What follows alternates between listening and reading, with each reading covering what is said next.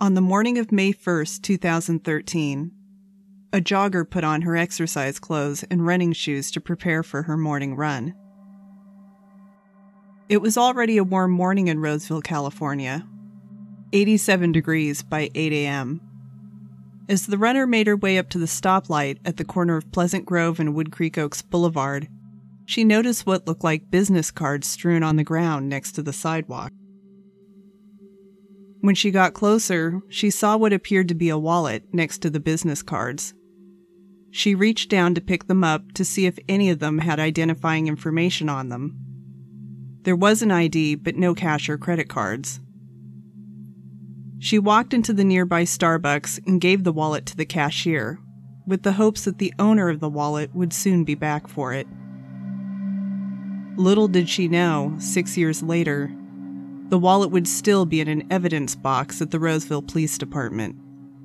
And despite months of investigation and the search efforts of hundreds of volunteers, law enforcement wouldn't be any closer to discovering how the wallet ended up on the ground or what happened to its 59 year old, shy, quiet owner. The mystery would leave family members, community members, and law enforcement all wondering the same thing what happened to Susan Jacobson?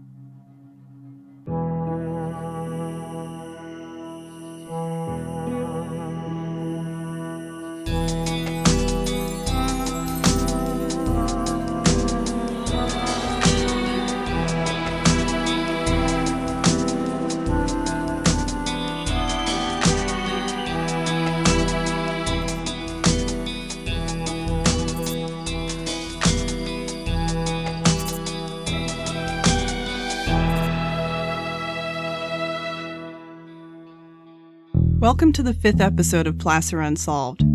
Today we're going to be talking about the disappearance of 59 year old Susan Jacobson from Roseville, California. Susan Jacobson was born Susan Marie Leonard on October 25, 1953, in Lafayette, California, to Charles and Donna Leonard. Charles was a World War II veteran who fought with the Marines in the Pacific Theater and Donna was a school teacher when she wasn't busy raising her children. The oldest of two girls, Susan was four years older than her sister Carol. When Susan was born, she was a breech baby. With her feet coming out first, the doctor unknowingly dislocated her hip during her birth. Unfortunately, this dislocation wasn't discovered for about a year. And even once the damage was repaired, her hip would never be the same. As a child, she wasn't able to spend a lot of time outdoors socializing and running around playing like the other kids, which affected her self confidence and self esteem and led to her developing a very shy, introverted personality, according to her family members. But despite her physical setback and introverted nature, Susan had a happy childhood with fond memories one of which was going to the swim club just a few doors down from her home with friends. When Susan got older, she attended San Ramon High School and went to proms at two different schools one with a boyfriend and another with a friend. She was a good student, but school could be difficult because she would freeze up during tests, causing her to have to over prepare for all of her exams in order to maintain her good grades. After high school, Susan attended Cal Poly for a year and then came home. The reasoning for the short stay is unknown, but shortly after her return home, at age 19, she married a serviceman who was stationed in San Diego, while Susan stayed up north in the Bay Area. Due to the distance between the two spouses, the marriage didn't last long. After her year at Cal Poly, Susan attended Diablo Valley College while living in Pleasant Hill. She left Diablo Valley College just short of getting her degree when she decided to attend court reporting school while working for Oshman Sports in Sacramento. This is where she met her next husband, Chris Jacobson. Chris Jacobson says he was immediately struck by Susan's green eyes and dark hair when he first met her. They dated for two years before getting married, and a year and a half later, Susan became pregnant with their only child, Kevin. Susan was a petite woman standing at only 4'11 and 95 pounds. Her husband Chris says she was so tiny, she only reached 102 pounds by the end of her pregnancy. After Susan and Chris were married, Susan stopped pursuing her court reporting certificate. The testing was stressful for most students, but for someone who had testing anxiety like Susan did, the exams could be overwhelming. After Kevin was born, Chris was transferred to the Concord Oshman store. So the family moved back to the Bay Area, where Susan was finally able to complete her coursework and earn her degree from Cal State East Bay. The whole time driving Kevin to and from daycare in Danville, and then heading back to Hayward for her classes. Graduating was not a big deal to Susan. There wasn't a celebration or a lot of talk about it when she was finished, as she didn't like to draw attention to herself. Her parents and her sister had all graduated, so it was just something Susan wanted to accomplish as well. Like many first time moms, Susan enjoyed being a mother, but she also enjoyed the breaks she got while she was working. She had only her sister Carol growing up and no brothers, so she was not familiar at all with how differently little boys behave from little girls. Kevin was a lot more active than Susan and her sister had been, and sometimes when Kevin played with his boy cousins, Chris had to remind Susan not to worry. They were just being boys. Over the next 18 years, Susan worked retail and administrative jobs off and on while taking care of her family. Once Kevin graduated high school in Concord, Susan and Chris moved to Las Vegas, Nevada. The warm climate and lower cost of living made it seem like the perfect retirement spot. Chris was working for the Good Guys, which was an electronics store at the time, so he was able to transfer to their Vegas store. But Susan struggled with living in Las Vegas. She didn't work or have friends that she socialized with, and although she was friendly with her neighbors when she saw them, she never got close to any of them. Because of her shyness, the couple never went out to socialize with other couples, despite her being willing to do so before the couple was married. Chris remembers a story when Susan was working in Danville and living in Sacramento. She had resigned from her job, and the company she worked for was having a goodbye party for her. On the afternoon of the party, she was so anxious about having to interact in a social setting that she had Chris call the store manager to let him know that her car had broken down and she wouldn't be able to make it to her own party. But Susan's car hadn't broken down. She just disliked being the center of attention that much. Chris recalls that Susan didn't mind the heat in Las Vegas, but she couldn't stand the wind. He describes her as having a bit of OCD, so the leaves blowing into their yard caused her a great deal of anxiety. He remembers waking up one night and finding Susan outside with a flashlight, picking up all the leaves in their yard. She sometimes called herself Mrs. Monk, after the famous TV detective with obsessive compulsive disorder, played by Tony Shalhoub. All the items in the Jacobsons' cabinets were faced out so that they could be easily read, and their home was always spotless. Shortly after moving to Vegas, Susan's mother became ill and was starting to show signs of dementia. Her husband Chris recalls a story when Susan's dad awoke to police in his bedroom in the middle of the night. When he asked them what they were doing there, they told him a woman had called and said there was someone in her bedroom. That caller had been Susan's mom. Because of Susan's mother's progressing dementia, she was eventually moved into a nursing facility, and Susan's son Kevin moved into his grandparents' home in order to help his grandfather take care of his grandmother when she would come home for visits. This move caused Susan to feel guilty about being so far away from her parents, and for her son having to take care of them. Unfortunately, shortly after Kevin moved into his grandparents' home, his grandfather passed away. By this time, Chris Jacobson was working in a furniture and appliance store, RC Willey, in Las Vegas, and was offered the operations manager position at their new store that was opening in Roseville, California. He accepted the position, and the couple moved to Roseville, which was a huge relief for Susan. They were now able to move Susan's mom to a facility near them so that Susan could continue the logistics of her mother's care, and Kevin could continue with his schoolwork. For those who aren't familiar with Roseville, California, it's the largest city in Placer County, with a population of approximately 133,000 people. It sits in the southwest end of the county, where it's bordered by Sacramento County.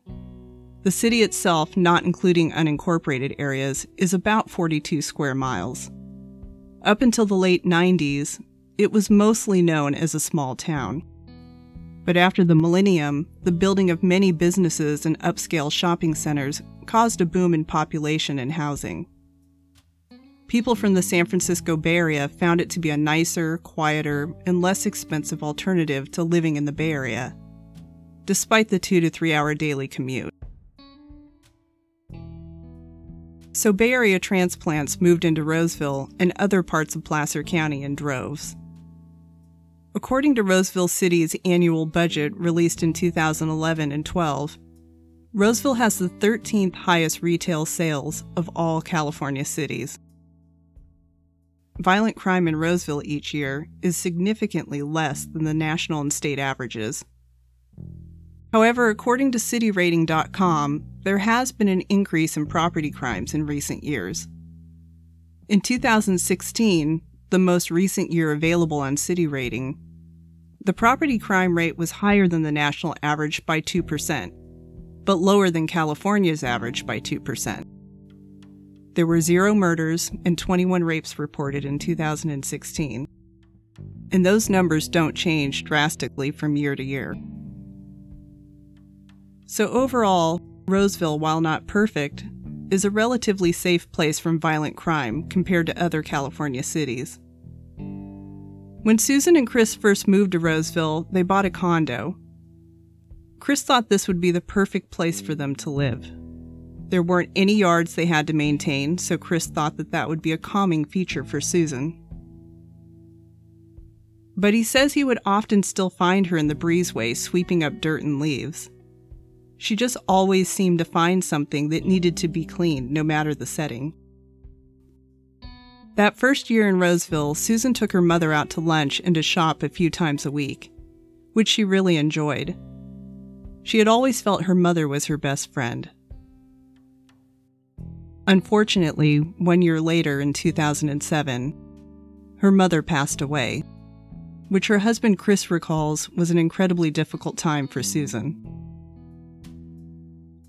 Two and a half years after Susan's mother's death, Chris and Susan bought a house in Sun City in Roseville, California, which is a 55 and older senior living community. It offers many amenities and activities such as golf, tennis, swimming, fitness, and biking. But being developed around a golf course, golf is its main attraction. The development has more than 3,000 homes and is described on its website as a resort lifestyle for active adults.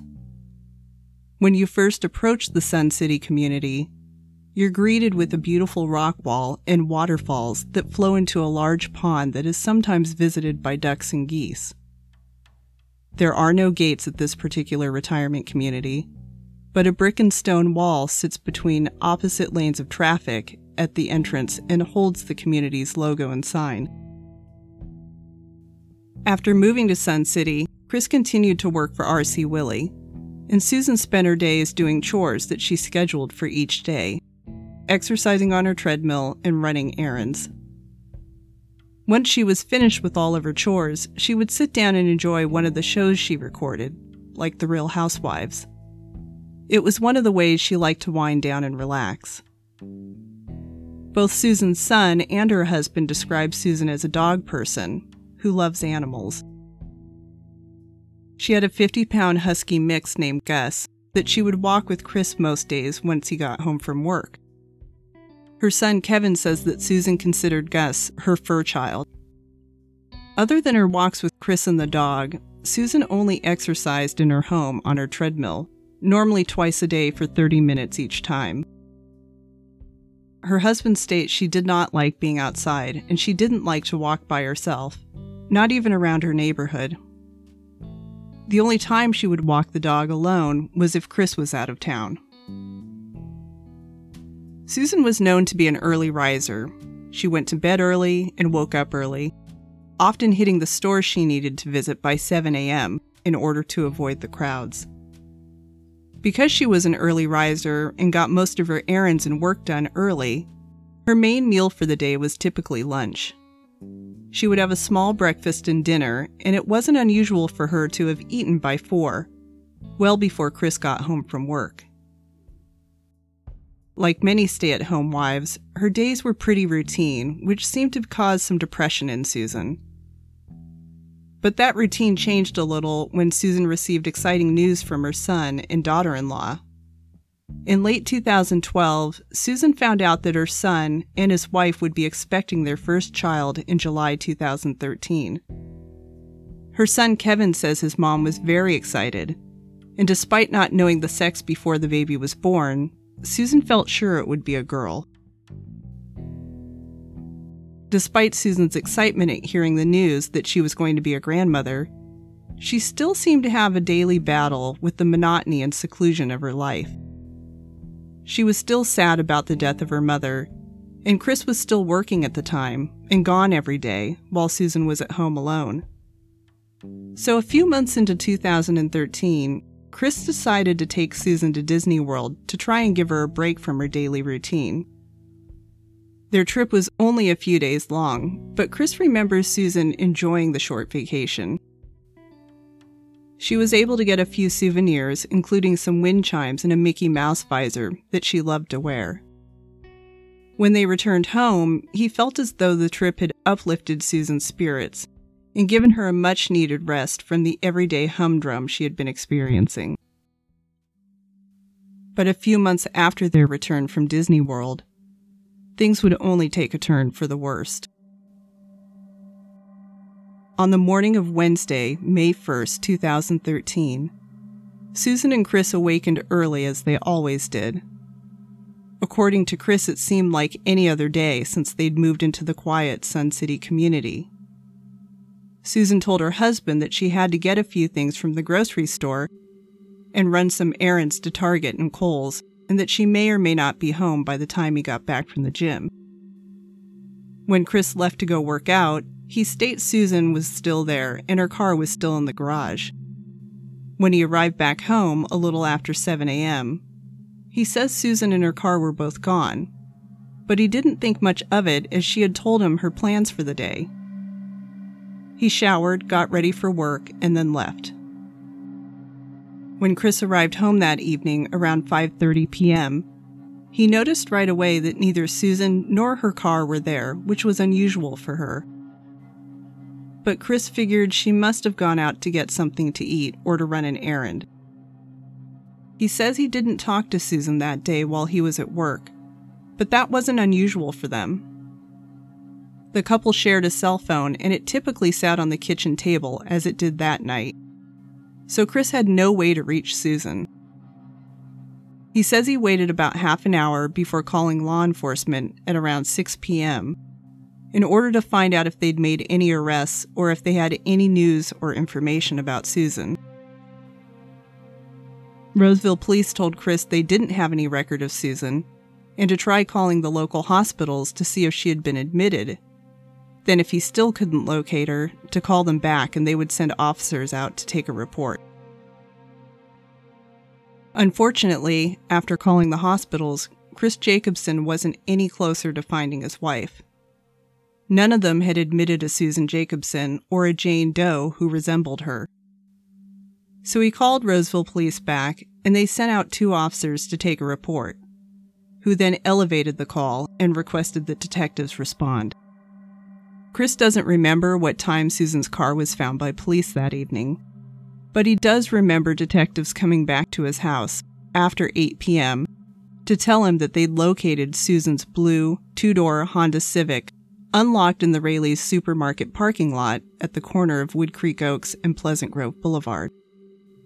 Just a short two miles away from their home, in the very same shopping center where Susan was supposed to be buying groceries that morning. In her unlocked car, they found her purse, but it was missing the wallet. The wallet that police would soon discover had been turned into the Starbucks in the same shopping center earlier that morning by the jogger.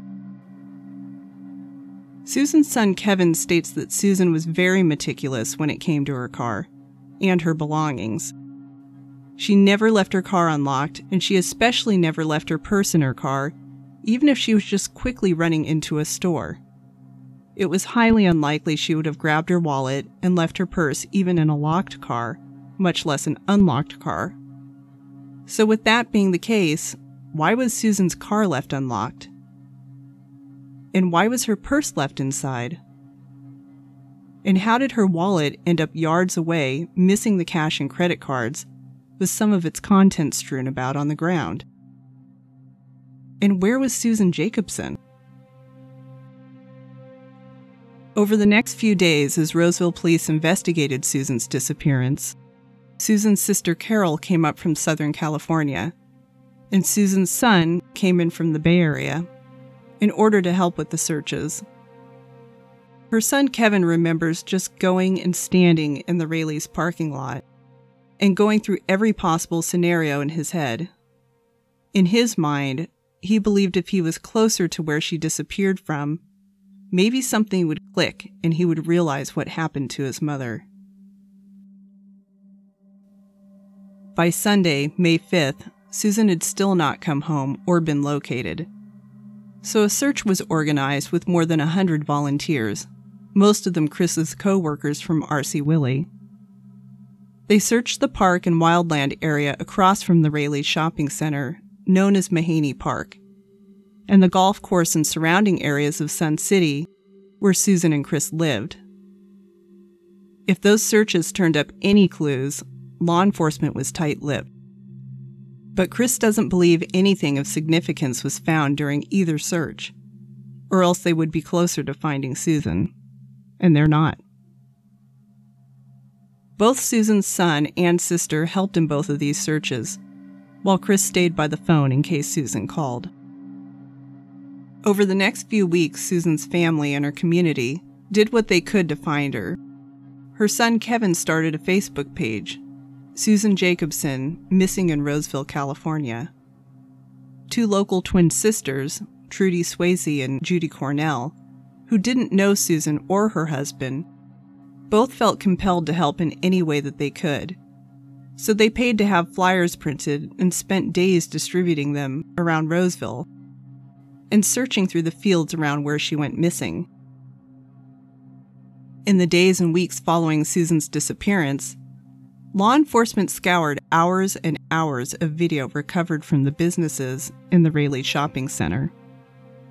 There were two banks and a jewelry store, so the community was hopeful that video surveillance would yield some clues as to what happened to her. Unfortunately, much of the video was difficult at best to be used to decipher cars, much less people. So portions of it were sent off to the FBI for enhancement and would take months to get back.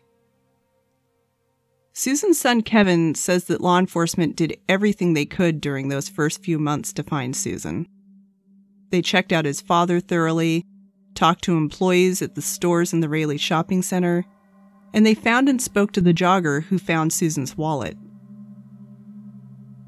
On Tuesday, May 28th, Roseville Police and the Placer County Sheriff's Department, along with their dogs, conducted a joint search of the Wood Creek Oaks golf course area, which sits just north of the Raley Shopping Center.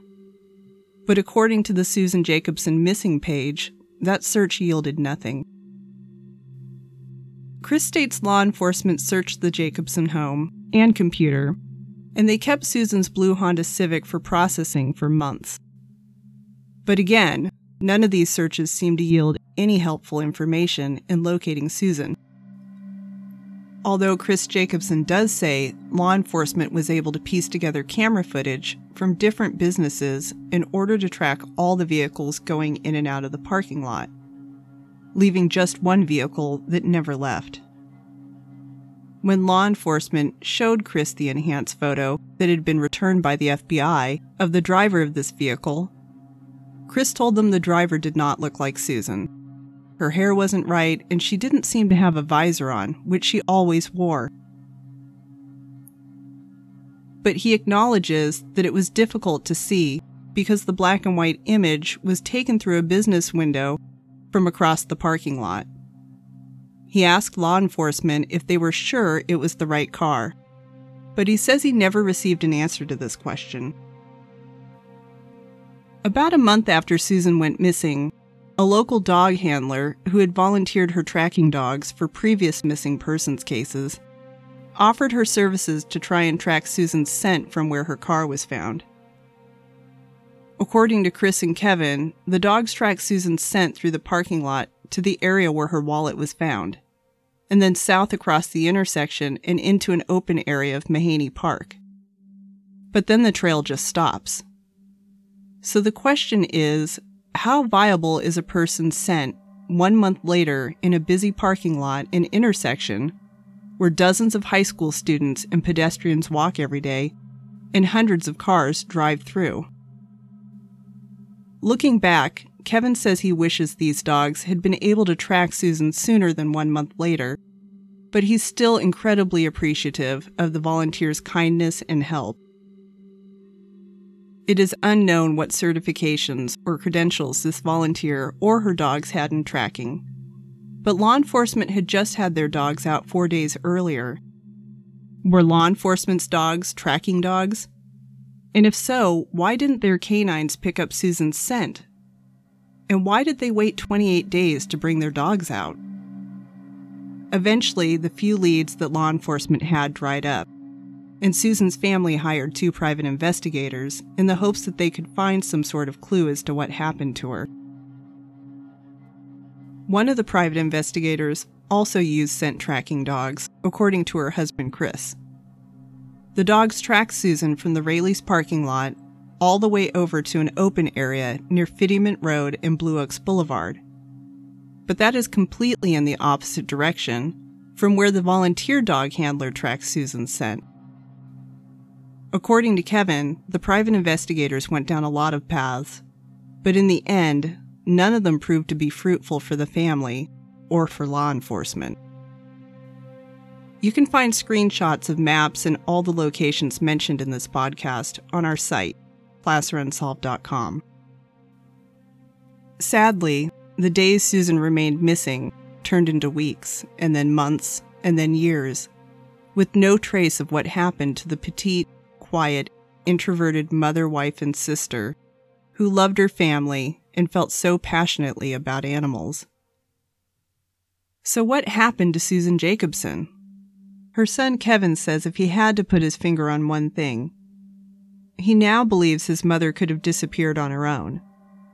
When he first heard about his mother's disappearance, the morning after she was reported missing, he figured she had gone off on her own and done something to harm herself or had a breakdown. He says she had an alcohol dependency along with the struggles and stresses mentioned earlier, so he believed her voluntarily leaving was a real possibility. Since then, he's thought through all the possible reasons for his mother's disappearance, and he's circled back to believing that Susan leaving on her own is the most likely scenario. But he acknowledges that none of the possible scenarios really make sense, and that if she did leave on her own and did do something to harm herself, she should have turned up by now. He also struggles with her being so excited to be a grandmother he says she was hopeful and felt sure the baby, who was supposed to be born just two months after she went missing, was going to be a girl. She talked about the baby and asked the soon to be parents what they needed and in what ways she could be helpful. So, why would Susan, now expecting a new joy she was excited to be able to help take care of, just give up and leave before the birth of that baby? Did all of her struggles finally just become too much for her? According to Kevin, Susan had no place to go and was fairly dependent on her husband. He and Chris don't believe that Susan could have stashed away more than a few hundred dollars in the year before she went missing.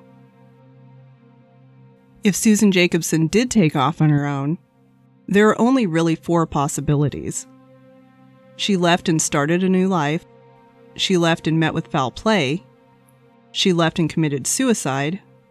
Or she had a mental breakdown of some sort and could still be out there somewhere, possibly unaware of who she is. When someone wants to start a new life and avoid being found, they would either need a new identity or they would have to commit to leading a life that leaves no paper or electronic trail, which, although possible, would be easier said than done. No paper or electronic trail would mean having to be paid cash under the table for your work, paying your rent with cash, and taking public transportation everywhere, and avoiding being stopped or arrested by law enforcement. Although definitely possible, it seems far fetched that a woman with a good amount of social anxiety, who ran her errands early in the morning just to avoid the crowds, would be comfortable doing all of these things. Was there something in her life that was so bad that she would purposely subject herself to the very things that made her uncomfortable? The answer to that question is no, according to her husband, Chris Jacobson.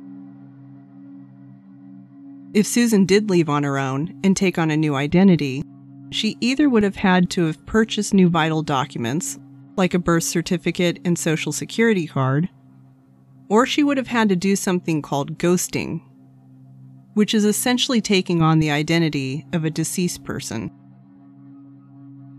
In the brief amount of research I was able to do, I found that in order to purchase a new birth certificate or social security card, she would have to either buy them from someone she knew or met, or she'd have to take her chances and purchase them on the dark web. One of the ways someone commits a ghosting scam is they find someone who was born around the same time as them but has died young. They then obtain a birth certificate for that person and then use the birth certificate to obtain a social security card. The problem with this scam is it's become more and more difficult as more and more of our government records have become electronic. The other way a ghosting scam can be committed is by obtaining a person's identity immediately following their death, before the government agencies have had a chance to communicate with one another. According to Lifelock, an identity theft protection company, there are 2.5 million identities stolen each year from deceased persons. So, could Susan Jacobson have been savvy enough to steal an identity this way? Given that she didn't socialize with anyone and she only knew how to use her computer to check emails, these possibilities just don't seem very likely. So, if she wasn't savvy and confident enough to take on a new identity, or to start a new life without leaving a paper trail, could she have left to commit suicide? Sadly, tens of thousands of people commit suicide each year in the U.S. In 2017, more than 47,000 people took their own lives, and the suicide rate in this country has steadily risen since 2006. Susan's son believes it's possible she did something to harm herself. But if she did, he also believes that she should have turned up by now did she hide herself so well that no one's been able to find her? Remember, her husband Chris said that she did not enjoy being outdoors and did not like going for walks away from home by herself. And if she did want to kill herself, why would she drive her car to the Raley shopping center, walk out to the street, take the cash and credit cards out of her wallet, and then throw it onto the sidewalk? It seems like a strange sequence of events to perform if you plan on ending your life. Again, especially if she disliked being in public as much as her family says she did. Is it possible she took off on her own and then met with foul play somehow? That she somehow made it far away, possibly to a different state, without her ID, and that she just hasn't been found or identified yet? There is a bus stop near the shopping center where she went missing. But her husband says he's never known her to take public transportation due to her discomfort with being in public and social situations. So if she's unlikely to take public transportation, she's probably very unlikely to hitchhike. according to Chris and Kevin, Susan's missing credit cards have never been used. So she would have had to have used whatever cash she was able to save to get to her destination. Which, remember, would have only been a few hundred dollars at the most. Internet sleuths who've looked into this case wondered if it's possible Susan had some sort of mental breakdown and either doesn't know who she is or is living in a homeless community somewhere, or if she may have had early onset dementia. Remember, Susan's mother had dementia, so it did run in her family, but it was not early onset. And according to Susan's husband and her son, she wasn't exhibiting any signs of that. Kevin says he checked with the local homeless shelters after Susan went missing. And Chris believes law enforcement did as well. But those searches didn't lead them any closer to finding Susan. When Kevin initially heard about his mother's disappearance, he thought it was possible she had a breakdown due to her alcohol use. But Susan was only known to drink at home. She never went out to drink. She always bought her alcohol and brought it back home and although he wasn't living at home at that time to know for sure, he believes 7 in the morning would have been early for her to start drinking. Susan's husband Chris has long believed that someone in the Raley's parking lot that morning mistook Susan for a high school student because of her size and they abducted her. He believes Susan would have fought back and the abductor wouldn't have known what to do, so he may have killed her and then dumped her body somewhere. Statistically, although teenage girls are the most common targets of kidnappings, stranger abductions of children are incredibly rare. They make up one one hundredth of 1% of all missing children in the U.S., according to the National Center for Missing and Exploited Children. And despite Roseville being right on Interstate 80, which is a well known human trafficking corridor, Kidnappings for human trafficking purposes are even more rare. According to human trafficking expert Dr. Kimberly Mehlman-Orozco, the vast majority of traffickers prefer to lure their vulnerable victims out of desperate and needy situations by appearing to be kind and knowledgeable, not by taking them off the street, sight unseen. It's unknown exactly where Susan's car was located, but her son Kevin remembers Roseville police pointing to the middle row directly in front of the Raley's entrance, about halfway down, which he says wasn't an unusual spot for Susan to park since she was afraid of getting door dings. If this was where her car was located, it was still relatively close to the Raley's entrance, not in the far end of the parking lot away from all activity. Her husband Chris doesn't remember if Susan's keys were recovered in her car, but he believes that they were because Roseville Police Detective Mary Green drove the car back to the Jacobson home once they were done processing it. Chris Jacobson also states that he had his home rekeyed after his wife went missing. When I was researching this case, I went and parked in a spot halfway down the middle aisle in front of the Raley's entrance at 7:30 in the morning on a weekday. And although most people were parking closer to the store, I was still within sight of the other customers, and certainly within hearing distance. There was also a steady stream of people coming and going from the Raley's and the Starbucks, which opened at 6 a.m. and 5 a.m. respectively. Chris Jacobson states he doesn't know when Susan left that morning because he had already left for the gym at what he believes was around 5:30 a.m. But remember he got home after 7 that morning probably around 7:15 to 7:30 he thinks. And he says Susan was already gone. That leaves about an hour and a half to 2 hour window Susan could have left. Sunrise that morning was at 6:08 a.m. Another potential issue with the abduction theory is there are two banks and a jewelry store in this shopping center. All establishments known for having security cameras, why would a kidnapper or kidnappers choose a parking lot with at least three establishments known for having security cameras and a steady stream of people coming in and out regularly? Could robbery have been the motivation? Typically, thieves have no interest in kidnapping their victims. They want to grab their victims' valuables and go. But that isn't always the case. 28 years earlier in Placer County in 1985, there was an abduction of a 68 year old woman from a grocery store parking lot, just 15 minutes away from Roseville in Auburn, California. Mary Lloyd was abducted while waiting in the parking lot for the Safeway grocery store to open. Witnesses said a man who appeared to be in his 40s either struck or stabbed Mary Lloyd and then dragged her into her own car and took off. Her body was found a few weeks later, about 10 miles away in Applegate, California. Law enforcement believes she was killed shortly after she was abducted. Despite it being considered an open case still, Auburn Police Department says they believe they know who killed Mary Lloyd and that her killer died in prison well before 2013.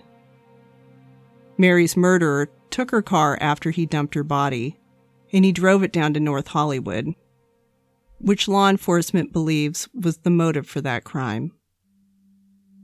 In Mary's case, there were witnesses to her abduction, despite it being a smaller town, and they found her body within a few weeks of the crime. Is it possible Susan was carjacked at home? Her husband states she always parked her car in the garage. Even if someone were to have been hiding in her garage, waiting for her, and then taken her with them when they stole her car, why would they drop her car off at the very shopping center she was supposed to be at that morning and park in the same area she normally parked in, and then only take her and not the car? Law enforcement has never publicly stated whether Susan's car seat was found adjusted for her height when her car was found. If robbery was the motivation for Susan's disappearance, then why weren't Susan's credit cards ever used? The thieves would have had a full 9 to 10 hours to charge whatever they wanted before she was reported missing. Is it possible something went wrong and the thief ended up taking Susan and then panicked and never used the cards? Another potential issue with the abduction theory is the wallet. Why would a kidnapper grab Susan and her wallet? Remember, her son Kevin said Susan never would have left her purse in her car, and she never would have just grabbed her wallet to run into a store. So that means that the kidnappers would have had to have either taken Susan's wallet out of her purse or asked her to do it and then left the purse and her car which doesn't make a lot of sense. And if Susan was kidnapped, that means the kidnapper also had to throw her wallet out of the car window as they drove away from the shopping center, which you'd think would be the last thing someone would want to do to draw attention to themselves if they have a kidnap victim in their car. Of course, Mary Lloyd's abductor didn't seem to care who saw him committing his crime so criminals trying to remain inconspicuous is not always the case. Is it possible Susan was abducted and her purse was left in her unlocked car and some opportunist took her wallet out of the car and then dumped it after taking out the cash and credit cards? It is. But how many thieves would spend the time fumbling through a purse for a wallet in an unlocked car in a busy parking lot when the owner could return at any minute? unless that wallet was sticking partway out of the purse, wouldn't you just open the car door, grab the purse, and go? It seems like most thieves wouldn't waste their time trying to decipher what's of value and what's not in that situation. And it really doesn't seem likely they'd drop the item they'd stolen onto a nearby busy sidewalk. It would be interesting to find out if law enforcement found any unknown fingerprints or DNA on that wallet. I wondered when I went out and walked the parking lot, then crossed the intersection and walked through Mahany Park. If it was possible Susan decided to go for a walk that morning and fell or was injured in the park or fields behind it, and was somehow missed in the subsequent searches. Mahany Park has a five to six foot wide creek running through it, with reeds growing so thick out of it you can barely see the water in many parts.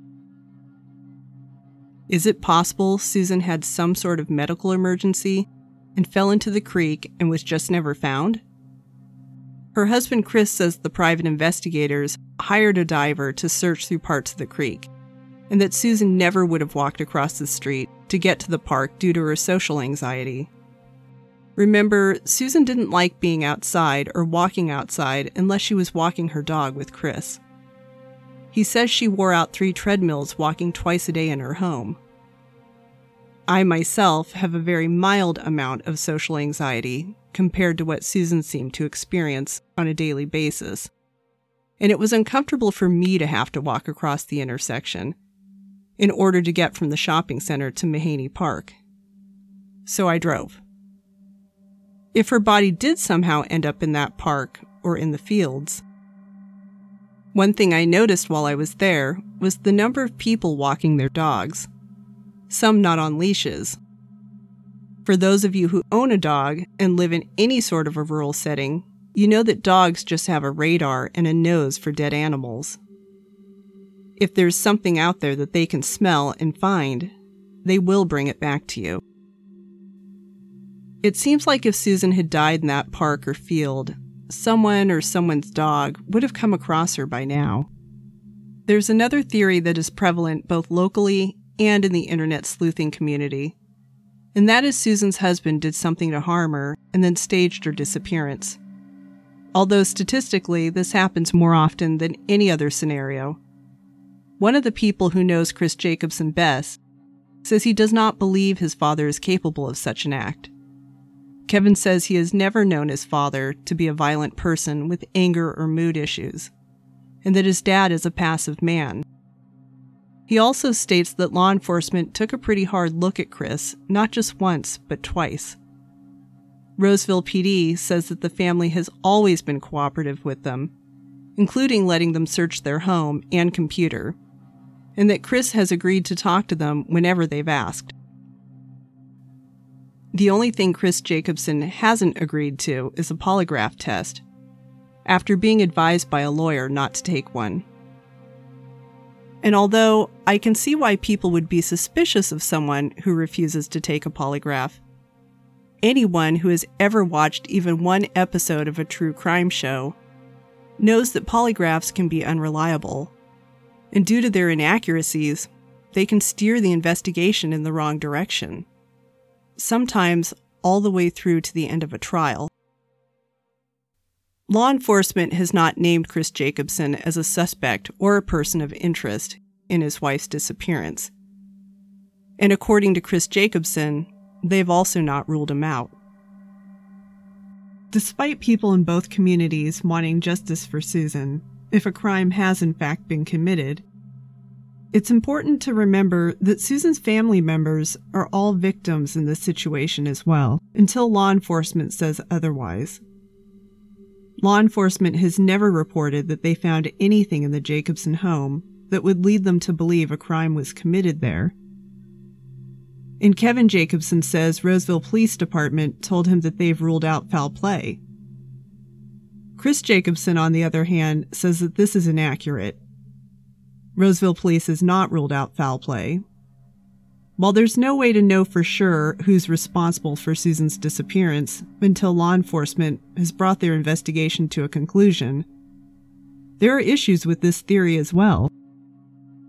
For one, although crimes, of course, can be committed anywhere, as was just mentioned, law enforcement did not report finding anything in the Jacobson home that led them to believe a crime had been committed there. And two, if Chris Jacobson was responsible for the disappearance of his wife, why would he park her car in the same row as the Raley's camera in a shopping center with two banks which are known for having cameras? Is it possible he knew ahead of time that none of these cameras would catch him? If Kevin was correct about where Susan's car was found, it just seems like such a risk to leave a car where you'd possibly end up on camera. The last couple of theories involve well known serial killers in the area. One of them being the Golden State Killer, Joseph DeAngelo, who once worked a few miles from the Raley shopping center where Susan went missing, and the other, Israel Keyes, who has a family connection to the area. Joseph DeAngelo was 68 years old at the time of Susan's disappearance. But according to his neighbors, DeAngelo was still very active even up until last year when he was arrested. Neighbors say he was often outside working in his yard and that he was in pretty good shape for his age. But DeAngelo's victims were all attacked at their homes. It just doesn't seem likely he changed his MO after 40 years and started kidnapping women from grocery store parking lots. But it will be interesting to see what other crimes investigators are able to connect to him. Israel Keyes has been in Placer County numerous times visiting family. And up until his capture, he was known to travel around the country to commit his murders, sometimes even arriving years ahead of time and bearing murder kits. But Israel Keyes committed suicide in prison in December of 2012. So there's no way he could have been involved in Susan Jacobson's disappearance. On May 1st of this year, Susan Jacobson will have been gone six years. Community members have moved on, and many don't even remember her name when you ask them. Susan's family, like all other missing persons' families, has had no other choice but to continue on with their lives. Her son Kevin has had two more children since the birth of his first daughter, and has been busy raising them with his wife but he says he thinks about his mom every day once things quiet down. Susan's husband, Chris, has had to begin the process of petitioning the courts to have Susan declared dead, which in California you can do after the person has been missing for at least five years.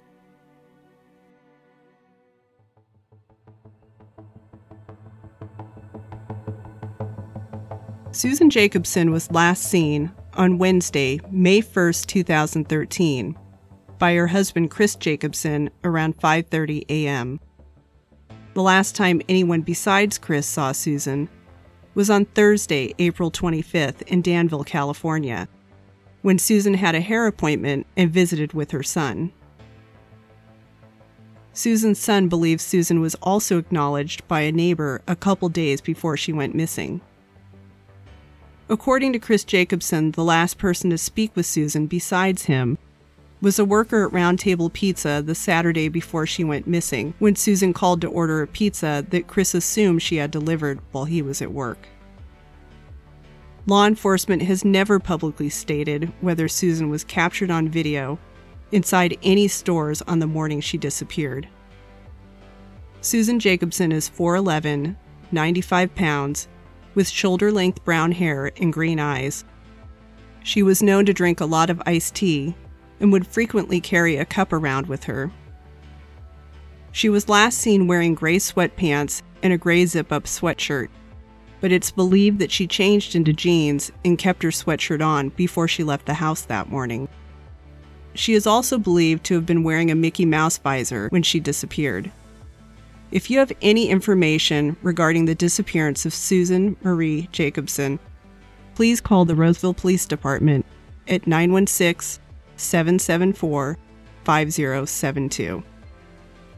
And please remember to follow our podcast on Facebook, Instagram, and Twitter. And if you've enjoyed Placer Unsolved, please be sure and leave a five star review on your favorite podcast directory.